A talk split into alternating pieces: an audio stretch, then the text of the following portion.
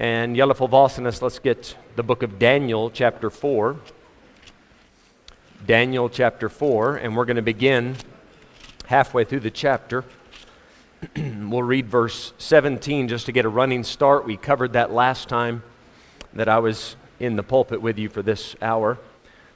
Daniel 4, we are in the middle of this chapter where Nebuchadnezzar has had a dream and now he's seeking interpretation. He has met with Daniel he's told Daniel the dream. And in verse number 17, this matter is by the decree of the watchers and the demand by the word of the holy ones, to the intent that the living may know that the Most High ruleth in the kingdom of men, and giveth it to whomsoever he will, and setteth up over it the basest of men. So Nebuchadnezzar has explained the dream to Daniel. He is continuing to narrate here, and he says, This is what the angel said to me that by the demand of the holy ones, that, that little council I, I showed you about how the, the Lord has these heavenly board meetings, the decision is we are going to punish you, Nebuchadnezzar, because even though you're the basis of men, you have become filled with pride. Verse 18 This dream I, Nebuchadnezzar, have seen. Sorry. Now thou, O Belteshazzar, declare the interpretation thereof for as much as all the wise men of my kingdom are not able to make known unto me the interpretation, but thou art able, for the Spirit of the holy gods is in thee. Uh, Nebuchadnezzar's right. The reason Daniel is able to help is not because Daniel is more intelligent than the other men, although he might have been. But the reason he's able to help is because of the Spirit of God in him. Now, of course, Nebuchadnezzar doesn't know the right terminology. He says the spirit of the holy gods because he believes in a plurality of gods. But, guys, the only place you're going to get real help is from somebody that is in touch with the Spirit of God. Now, let me be very careful about this because anybody can make the claim, I'm filled with the Spirit. Anybody can say that. How do you know that that person is filled with the Spirit of the Holy God, the Most High God? The Apostle Paul said it like this He said, When we teach, we don't use the words which man's wisdom teacheth, but which the Holy Ghost teacheth, comparing spiritual things with spiritual. So, the way we know for sure that the Holy Spirit is the one operating or guiding us into truth is we compare it with the words of the Holy Spirit, what He has sent down through these prophets, preserved for us unto this day. Then we know we're getting the help we need. So, all of us, from time to time, we need counsel, yes? In the multitude of counselors, there is safety. But I hope you've learned now from Nebuchadnezzar's stories, plural, because in chapter 2 he had this issue, chapter 4 he has this issue. He goes to his magicians, soothsayers, astrologers, they can't help. But there's one guy that can give him some biblical, spiritual, godly help. Make sure the advice you're getting is biblical, godly, spiritual counsel. Verse number 19 Then Daniel, whose name was Belteshazzar, was astonied for one hour. That word astonied means just blown away, shocked, so surprised that he stood there like a stone, a stonied. So he's just stood there going, I, I can't believe I'm, I have to deal with this. And, and it was a very, let's say, delicate situation. The king's dream, the interpretation of it is king, you're going to go down and you're going to fall hard, really hard. Now, how do you tell the king this? How do you tell the king of the then known world, you're going down? You know what they say, you don't shoot the messenger. Well, Daniel's uh, worried about getting shot. he, he's gonna, he's gonna sit, he's sitting there for an hour thinking, how do I say this to the king and it not look like I'm against him? Right? I, I, how, how do I present this in such a way that he gets it, but also I don't want his enemies to take advantage of what I'm about to say? Because if, if one of Nebuchadnezzar's enemies hears what's going to happen to him, they might see this as a political opportunity to jump in and steal the kingdom. So, how do you word that? He was astonied for one hour, and his thoughts troubled him. The king spake and said, Belteshazzar, let not the dream or the interpretation thereof trouble thee. Belteshazzar answered and said, My lord, the dream be to them that hate thee, and the interpretation thereof to thine enemies. So Daniel is aware this, this could really cost you your kingdom. And I know your enemies might want to hear this. Uh, here he's going to come out and say it anyway. Sometimes you got to be the bearer of bad news, right? I mean, you, be delicate, try to be discreet when you have to give bad news, but sometimes you just need to say it. Verse 20 The tree that thou sawest, which grew and was strong, whose height reached unto the heaven, and the sight thereof to all the earth, whose leaves were fair, and the fruit thereof much, and in it was meat for all, under which the beast of the field dwelt, and upon whose branches the fowls of the heaven had their habitation. Now, he's ex- retold the dream. Now he's going to explain it. It is thou, O king. Thou art grown and become strong, for thy greatness is grown and reacheth unto heaven, and thy dominion to the end of the earth. Now, end of the earth, that is the then known world, right? They, they didn't know about South America and South Africa and those kind of places, but as far as the map that they had access to, Nebuchadnezzar was in control of it all. He was the high point, the pinnacle. He was as good as it gets as far as what the world would consider successful. We're going to talk a little bit more about how impressive his kingdom was in just a moment. Not spiritually, mind you, but, but in a secular way. It was very impressive. So he says, King, it's you. You're the one that's grown up and has all this power. Verse 23 And whereas the king saw a watcher and an holy one come down from heaven, and saying, Hew the tree down and destroy it. Now remember, the watcher and the holy one, that's one being, that's an angel. And now he's saying, Here, Here's the interpretation King, you're going down. Hew the tree down and destroy it, yet leave the stump of the roots thereof in the earth, even with a band of iron and brass in the tender grass of the field. So we're going to talk more about that stump in just a few verses. And let it be wet with the dew of heaven, and let his portion be with the beast of the field, till seven times pass over him. Again, Daniel has narrated the dream back to Nebuchadnezzar, and here comes the explanation, verse 24. This is the interpretation, O king and this is the decree of the Most High.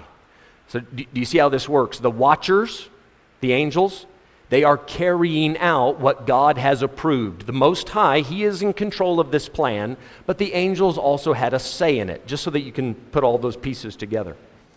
He says, This is the decree of the Most High, which has come upon my Lord the King, that they shall drive thee from men, and thy dwelling shall be with the beasts of the field and they shall make thee to eat grass as oxen, and they shall wet thee with the dew of heaven, and seven times shall pass over thee, till thou know that the Most High ruleth in the kingdom of men, and giveth it to whomsoever he will. Now, we talked about a lot of this already, so let me just refresh your memory in case, in case it has slipped your mind. The watchers, these, these are the angels, and they are the ones kind of orchestrating this to teach Nebuchadnezzar a lesson. He has become lifted up with pride. They got together with the Lord. A plan is formulated, and now Nebuchadnezzar is going to go down, and the angels are going to make sure he's going to go down. You see this in a couple of other places where God allows angels or unclean spirits, even in some cases, evil spirits, to, can we say, interfere or bother somebody. King Saul is an example of this, right? He gets sideways with God and then an evil spirit from the Lord troubles him. That was a punishment. Right? This is not as if God is doing something wrong. This is God executing righteous judgment on a man. And I showed you a case where Ahab, King Ahab, was relying on, on uh, false prophets.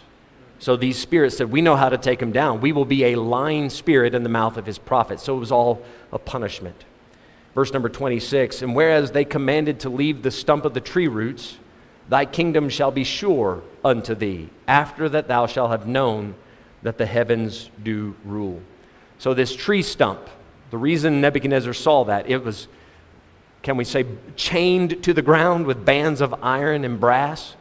It, the way that I think of it, if any of you have a gate motor at home, if you have a motorized gate at your house, it's very common, I think, these days, you put a, a little cage over that gate motor, right? And that that metallic cage is there to protect it from, from theft. Now, that doesn't always work, right? Thieves get pretty good at getting in and taking it anyway. But the idea is don't worry, King.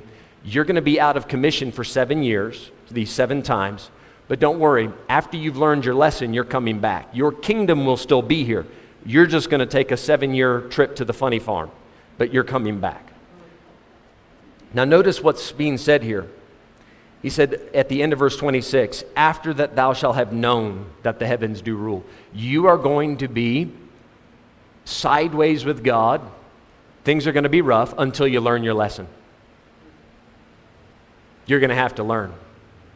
That, that, that's a really good practical thing to grab onto. Why am I going through all this? Why won't God step in and do something? Perhaps the reason things aren't coming right is, has nothing to do with God, it has to do with you. God's ready to make things come right. He's just waiting on you to figure out why they went wrong in the first place. So notice how Daniel has now given the interpretation. He's explained to the king, this is what your dream means. And then he's going to preach for one verse, verse 27. Wherefore, O king, let my counsel be acceptable unto thee, and break off thy sins by righteousness, and thine iniquities by showing mercy to the poor, if it may be a lengthening of thy tranquility. So maybe things will continue to go well in your kingdom, but king, you've got to repent. Now, it took Daniel about an hour I'm going to say, of, of mental and emotional and spiritual preparation. How do I word this? I know the interpretation, and I know what God wants me to tell the king. King, you just need to repent. Okay, you're an impressive man, but you got some sins in your life that need to be dealt with. And he's telling this to the king before the king hits rock bottom. Just my experience, God will often reach out to a man or a woman who's quite successful before they fall and warn them. Once that warning gets ignored over and over and over again, God says, Enough's enough. I've warned you, you haven't learned. We tried it the easy way, and since you're not listening to that, we'll try the hard way. And how many times do we as humans, why do we refuse to learn the easy way? Why is it that God has to take these kind of measures to get our attention? Now, notice he says, Break off thy sins by righteousness. This is not, this is not difficult to understand. Stop doing wrong and start doing right. That's pretty straightforward. But notice the end of verse 27 it may be a lengthening of thy tranquility. All right, so let's talk about this for a moment. Take your Bible, come to Ecclesiastes chapter 10. Hold your place in Daniel, of course. Ecclesiastes, Prediker. Ecclesiastes chapter 10. Some people have the idea that when you come into the world, God gives you a certain amount of days that you will be alive. And that's true, by the way. That's true. You come into this world, we all have a certain amount of days that God has granted us. And only God knows that number. And that number is not 70. That number is not 120. That number is different for everybody. Okay? and, and we're not going to make a full Bible study of this this morning. If you take care of yourself, you can add to your days. And I'm talking physically. If you exercise, eat well, the Bible says you can add to your days. All right? However, there's something else that can add to or take away from your days. Ecclesiastes, did I say chapter 10? I was wrong. Chapter 7, I'm sorry, forgive me. Ecclesiastes 7, verse 17. Ecclesiastes 7 and 17. Solomon says, Be not overmuch wicked, neither be thou foolish. Why shouldest thou die before thy time? Do you see that? So you have a time. It, it is, the Bible says, appointed unto men once to die. We all have an appointment with death, right? You have an appointment with death. And if it's a South African doctor, he'll be late. and you'll get a few extra days just because, you know, paperwork. but you have an appointment. Now, if you rush through life fulfilling the lust of the flesh, holding on to your sins, ignoring what God is trying to say to you, you can speed up the clock and you can die before your time. Do you see that? Now, be, be careful here, right? Be careful because I don't want you to jump to a different extreme and say, oh, well, so and so died young, right? They died in their 20s or in their 30s. He must have been doing something wrong. You don't know that because maybe God gave that guy 20 years when he came into the world, but he lived right, so God let him stick around for 25 years. So he actually had a longer life than expected. That's why it's impossible for us to say anything definitive on that because we don't know what he had to begin with. You remember Hezekiah? The prophet Isaiah says, Put your house in order, you're going to die. He rolls over in the bed and starts to pray God, I've been good. I, I, I tried, to, tried to be a righteous man. What's going on? And God sends the prophet back and says, Tell him he gets 15 more years. He, he, his life, it was added to. Worst thing could have happened to him. Because in those 15 years, he did nothing but get lifted up with pride and, and ruined the next generation with those 15 years. All right, so now that's getting into a different subject here, but get Proverbs chapter 10. Proverbs chapter 10. This is the chapter 10 I was thinking of. Proverbs 10, verse 27. Here you'll see both sides of it. Proverbs 10, verse 27, it says, The fear of the Lord prolongeth days, but the years of the wicked shall be shortened. Right? It'll, it'll take time off of your life. If you are taking notes, you can maybe write down Jeremiah chapter 18, verses 1 to 10. Maybe you're familiar with the story. Jeremiah come down to the potter's house.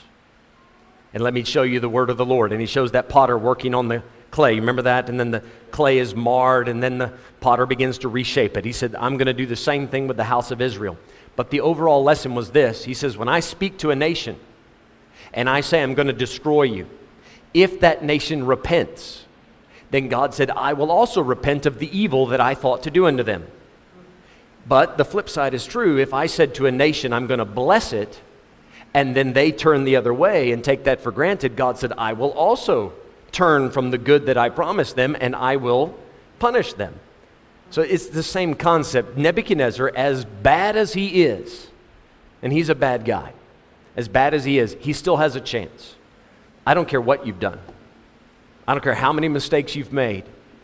There's, there, as long as you're breathing, you have time to repent. And, and God, who is rich in mercy, is ready to give you another chance. All right, come back to Daniel 4. The Bible says that Nebuchadnezzar was the basest of men. Do you remember that at the end of verse 17? Setteth up over it the basest of men. He is the bottom of the barrel, as we would say. He's at the bottom of the basement, but yet even he has a chance. Daniel 4, verse 28. He says, all this came upon the king Nebuchadnezzar. What a simple verse, but powerful. That, that is a summary statement for what's about to follow for the rest of the chapter. Daniel switches gears and he says, Okay, here's the rest of the story. He interpreted the dream. That happened verses 1 to 27. He preached that sermon, he left. 12 months later, we pick the story back up. Right? And, and now we're going to hear what happened to Nebuchadnezzar what happens to him lasts for seven years, and then Daniel's going to start writing it down. So, so this is now eight years later. We get the rest of the story. How does it start? All this came upon King Nebuchadnezzar. So let me just quickly say everything the Bible says that's going to happen to your soul will one day happen. Every prophecy of the word that should have come to pass already has, has come to pass. We have no reason to doubt it. So when you, think, uh, when you read things about your future, y- you ought to take that seriously. It's appointed unto men once to die. How does that verse finish? But after this, the judgment. You better take that serious. You know, one day you're going to say, All this came upon me. So then every one of us shall give account of himself to God. Every idle word that men shall speak, they shall give an account thereof in the day of judgment. All of those things, one day you'll say, All this came, came to pass. Exactly the way the Lord said it would. Now, verse 29 At the end of 12 months, he, Nebuchadnezzar, walked in the palace of the kingdom of Babylon. And the king spake and said, Is not this great Babylon that I have built for the house of the kingdom by the might of my power and for the honor of my majesty? Nebuchadnezzar is a typical politician. Now just look at what he said. This is great Babylon. I built it. Okay. King, maybe you ordered it to be built, but be careful about saying you built the whole thing. But okay, he ordered it that I have built, but why did he build it? I have built for the house of the kingdom by the might of my power and for the honor of my. You know why he's doing it? Look what I did. It's all about himself. It's all about himself. Doesn't that sum up a lot of politics? They're not in it for the people, they're in it for themselves. Now, I'm not going to preach to you as if you're politicians this morning. I just think it's, it's, um, it's an interesting note how accurate the Bible is when it talks about those things. Let me point something out in verse number 29. It took 12 months. Everything Daniel said and that vision that God had showed Nebuchadnezzar, it took 12 months. For 12 months after that little sermon Daniel gave, things went really well for Nebuchadnezzar. He woke up every morning and had a lekker ontbijt. He had breakfast, and his servants are bringing him, you know, wine and milk and, and juice. And every day he had everything he wanted. He'd walk through his kingdom, and it was impressive. One of the seven wonders of the world was called the Hanging Gardens of Babylon. And you can go, people have tried to draw pictures of what it looked like. Today it's just rubble and ruins, but it was almost like he, a man made mountain. But he, he built this palace and levels and then just beautiful gardening and trees and, and you know, just a botanical garden everywhere. It was gorgeous according to what every, every historian had to say. In his kingdom, they estimate that he used over 15 million bricks. 15 million. We're in a building project. We're not anywhere near 15 million. 15 million, that's a large that's a large structure you're building. Every brick, he printed his name on it. Every brick. He had an inscription made. This is Nebuchadnezzar, and then he would give a description of himself. Every brick, 15 million times, he said, Don't forget me, don't forget me, don't. And that's why he did it, because all the pharaohs of Egypt and the other kings of the world that had built structures after those structures fell down, nobody could remember who built it. So he said, I don't want anybody to doubt when, if somebody comes in and attacks and knocks down my buildings, they'll have to pick up the bricks and say, Nebuchadnezzar was here. Just so full of himself. It took 12 months. Every day, he'd walk out and admire his kingdom. He'd look at his servants coming. Man, it was impressive. You may think that because, well, you know, I heard this sermon and I think God wants me to do this, but things are going so well in my life.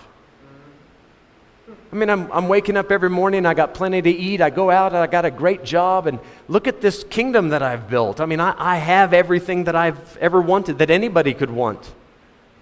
You just give it enough time, and the whole thing will come crashing down. Look, look at Ecclesiastes chapter 8. This is just human nature.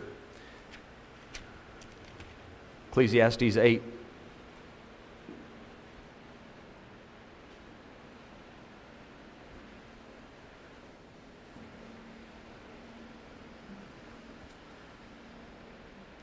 Ecclesiastes chapter 8, the Bible says in verse 11, because sentence against an evil work is not executed speedily, Therefore, the heart of the sons of men is fully set in them to do evil. Just make sure you look at that verse, let that sink in. You know what he's saying? You did something wrong. You didn't get punished right away. You thought you got away with it. So, you know what we do? I'll just do it again. Because God didn't drop the hammer right then and there. Have you ever said this, used this phrase, that ship has sailed? You ever said that? Right? We use that phrase because we think we missed an opportunity. That ship has sailed. Every ship that goes out to sail, now I say this in general, I know that there are exceptions if a ship sinks, but when a ship goes out to sea, it has to come port somewhere, it has to dock somewhere. Yes, that ship might have sailed, but it'll come home to port eventually. So, that thing that you did, that you think you got away with, and no one else knows about, and you're continuing on and prospering, and you're still making money and paying bills and enjoying life, that ship that you sent out 12 months ago, seven years ago, 20 years ago, that ship's going to come home to port eventually. And it's going to dock right in your backyard. The Bible says, Be not deceived. God is not mocked. For whatsoever a man sows, that shall he also reap. Listen, folks, you never reap when you sow. You always reap later than you sow. Isn't that right? Farmers, yalabura, isn't that right? You, you sow and then you have to wait a while. You wait long enough, the fruit of what you did is going to spring up. Just because you don't see anything springing up for a week or two or a month or two doesn't mean that that fruit is not coming up. It will. Moses said it like this Be sure your sin will find you out. Be sure. Might take a little time. You never reap when you sow, you always reap after you sow. Listen, you always reap more than you sow. That's the rules of sowing and reaping. You put a kernel in the ground, a whole mealy comes up. You reap more than you sow. Just give it enough time. Just because you got away with it for now does not mean that the sentence, that punishment, is not going to find its way into your backyard. All right, now take your Bible back to Daniel 4 and verse number 31. Oh, uh, forgive me, verse, where are we at? Yeah, 31. He says here, while the word was in the king's mouth, man, wouldn't that be something? The, the irony of it. He steps out, look at this great man.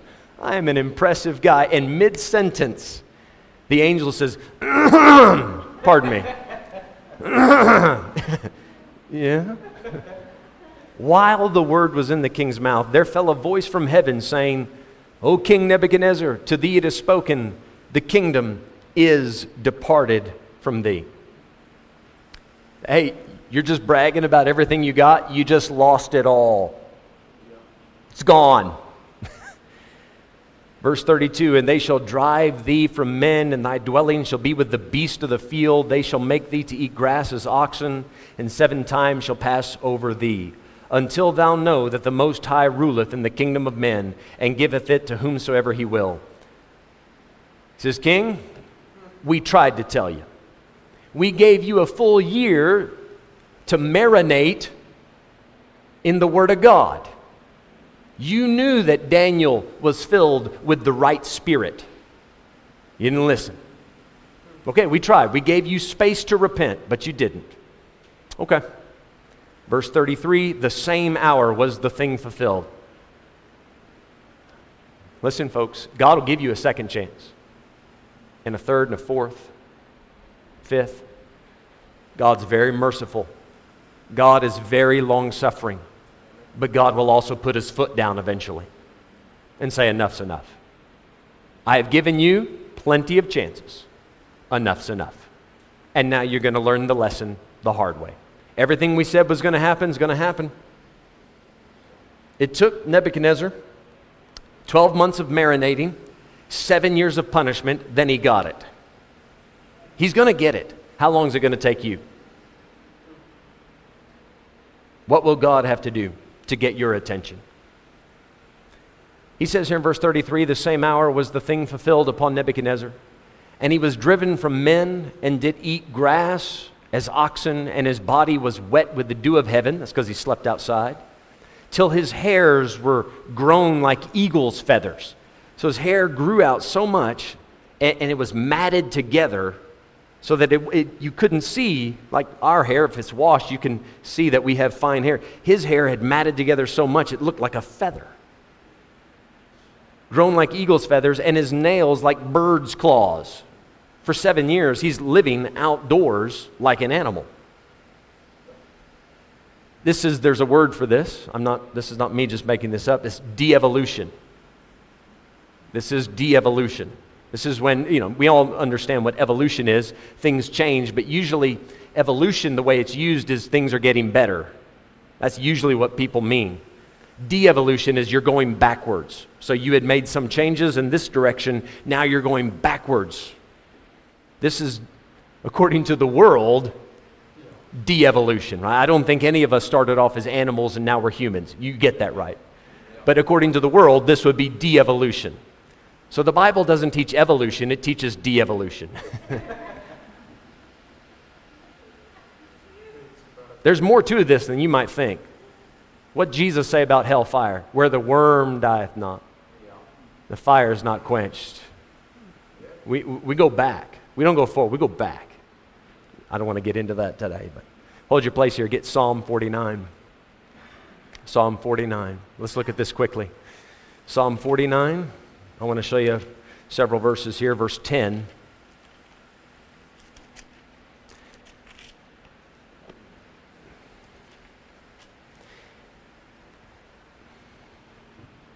So you can say de evolution, you can say it like that. I think the proper pronunciation for that word is devolution. Devolution, just the way it's spelled. Right? So I, am saying de evolution so that you understand we're going backwards. But the proper way to pronounce it is devolution. Can, can, can you hear it in the word? De- devolution. De- devil, you're, you're going the wrong way, man. Jesus said, The lust of your father ye will do. Right? You're, you're becoming like him instead of like God. You're going the wrong direction. Devolution. So here's what happens. My, my, pastor used to say this all the time you either go back to the Bible or back to the jungle. He's absolutely right. Because as soon as you throw the Bible out, you now have no structure for your thinking. You have no source of wisdom. It's gone. You know what you're going to do? Whatever you feel like doing. Jungle rules. Welcome to the jungle. Now you can create your own pronoun. I am whatever I think I am. No, you're not. no, you're not. There are certain things, right, that are set. And you can't just make it up. You, you say, oh, I'll just, I'm just going to scratch every itch and fulfill every lust. Okay? Well, then that's exactly what the animals do. You know how many people, it, it's scary when you think about it. Their life is no better than that of an animal. As long as they have food, water, and shelter, and they can play when they want to play, and reproduce when they want to reproduce, they're happy. I'm being delicate. You understand? That's all they want out of life. Somebody to pat me on the head whenever I, I need to pick me up. That's all they want. Th- their life is no different than that of an animal which is scary. Psalm 49, verse 10. For he seeth that wise men die, likewise the fool and the brutish person perish. A brutish person is somebody who acts like an animal. He, he's a brute beast. Maybe you've heard the term a brute beast. And the brutish person, person perish and leave their wealth to others. Verse 11 Their inward thought is that their houses shall continue forever, Nebuchadnezzar and their dwelling places to all generations. They call their lands after their own names. Nebuchadnezzar, every brick, 15 million bricks. Verse 12 Nevertheless, man being in honor, Nebuchadnezzar, abideth not. He's not going to last forever. He is like the what? Beasts that perish. You're going to die just like a dog. You're going to be as dead as that cow that you're going to braai for for the bride this afternoon. and your life will mean just as much. Verse 13 This their way is their folly, yet their posterity approve their sayings. Selah. He says, Here this guy is, has everything he wants, dies rich, and the world applauds and says, Oh, good job, well done, you. You, you died rich. He left it all behind. He took nothing with him. You know what God says about that man? Thou fool. Don't you know this night thy soul shall be required of thee? Then who shall those things be that you've laid up? God called him a fool. The world says, Well done, good job, well done on your life. he did nothing. Verse 14 Like sheep, they are laid in the grave. Death shall feed on them, and the upright shall have dominion over them in the morning. The morning is a, a, a, word used to refer to the kingdom because the kingdom age starts when the resurrection happens. A resurrection, opstan. So that's what you do in the morning. Op. Yeah? So that's, that's the right term. So the upright shall have dominion over them, over the brutes, in the morning, and their beauty shall consume in the grave from their dwelling. We spend hours and days and months and weeks and years perfecting our look so that you can be beautiful worm food. When you die, the worms go, mmm, a pretty one.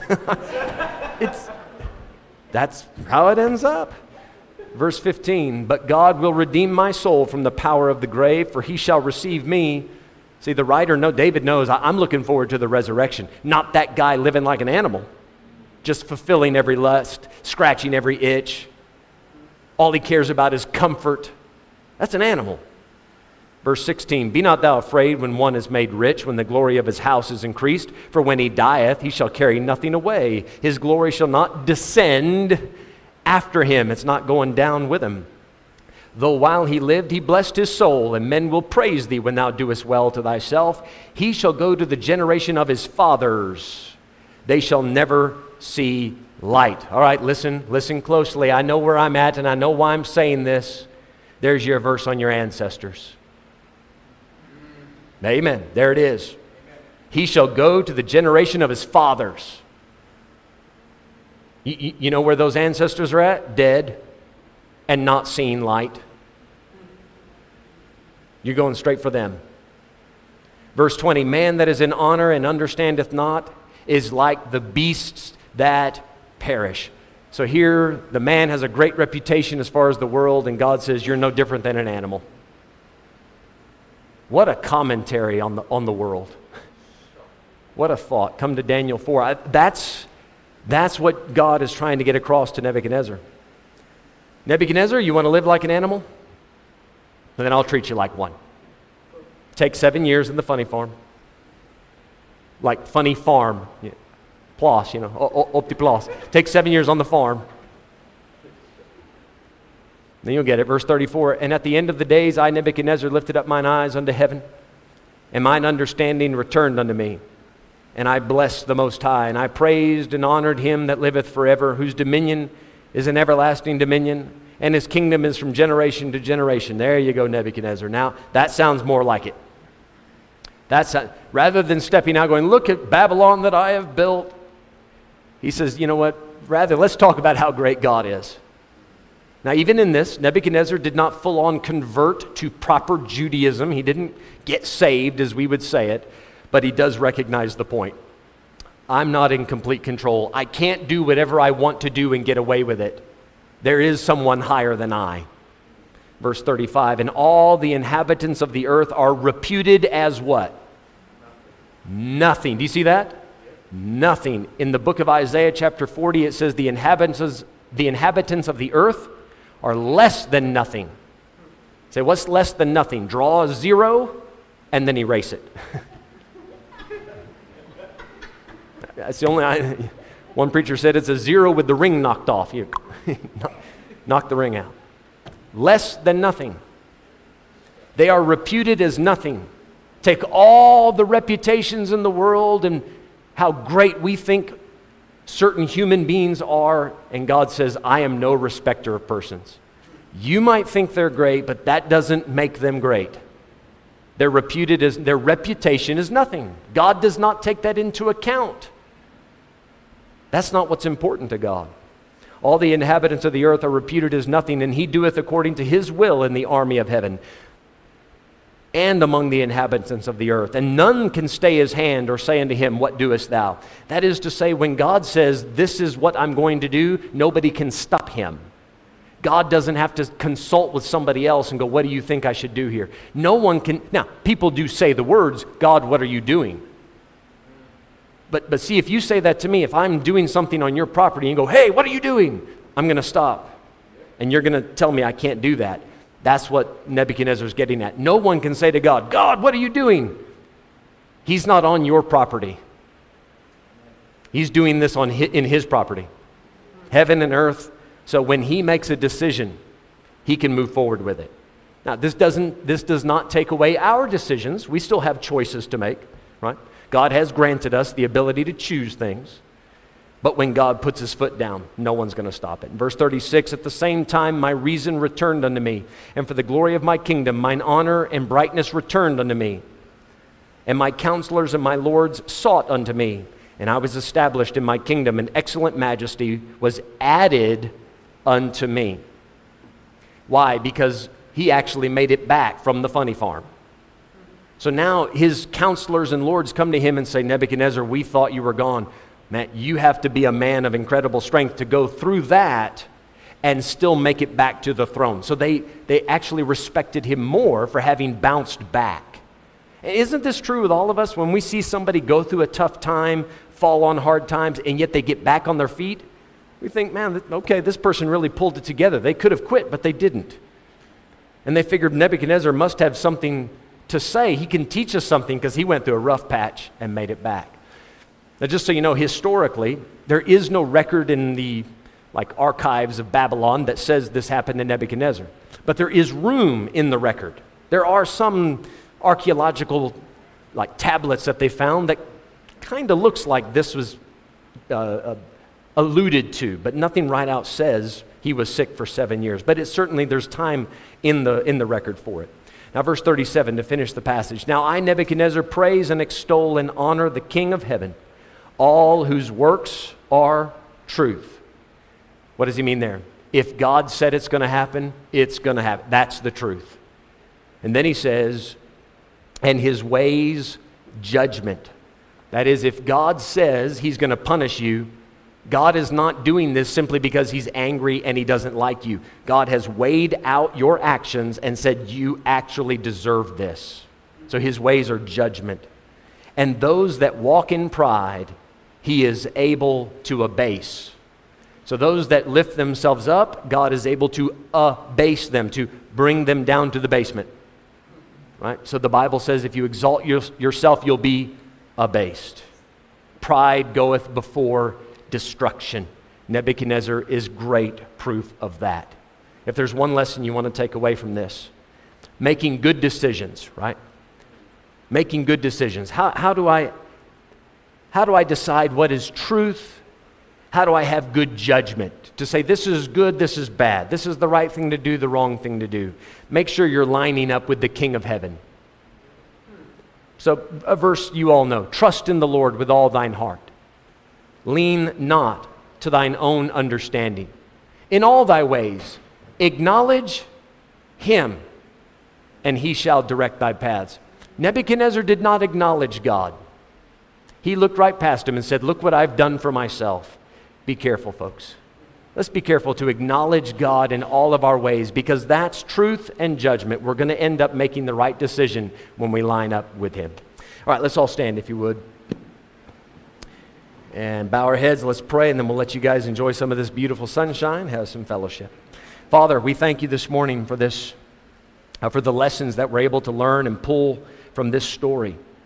Father, we want to acknowledge that your ways are truth and judgment. We know that, Lord, many times we don't get the message right away. Thank you for being merciful and long suffering, for giving us multiple chances Oh, multiple chances. But Lord, we don't want to abuse your kindness.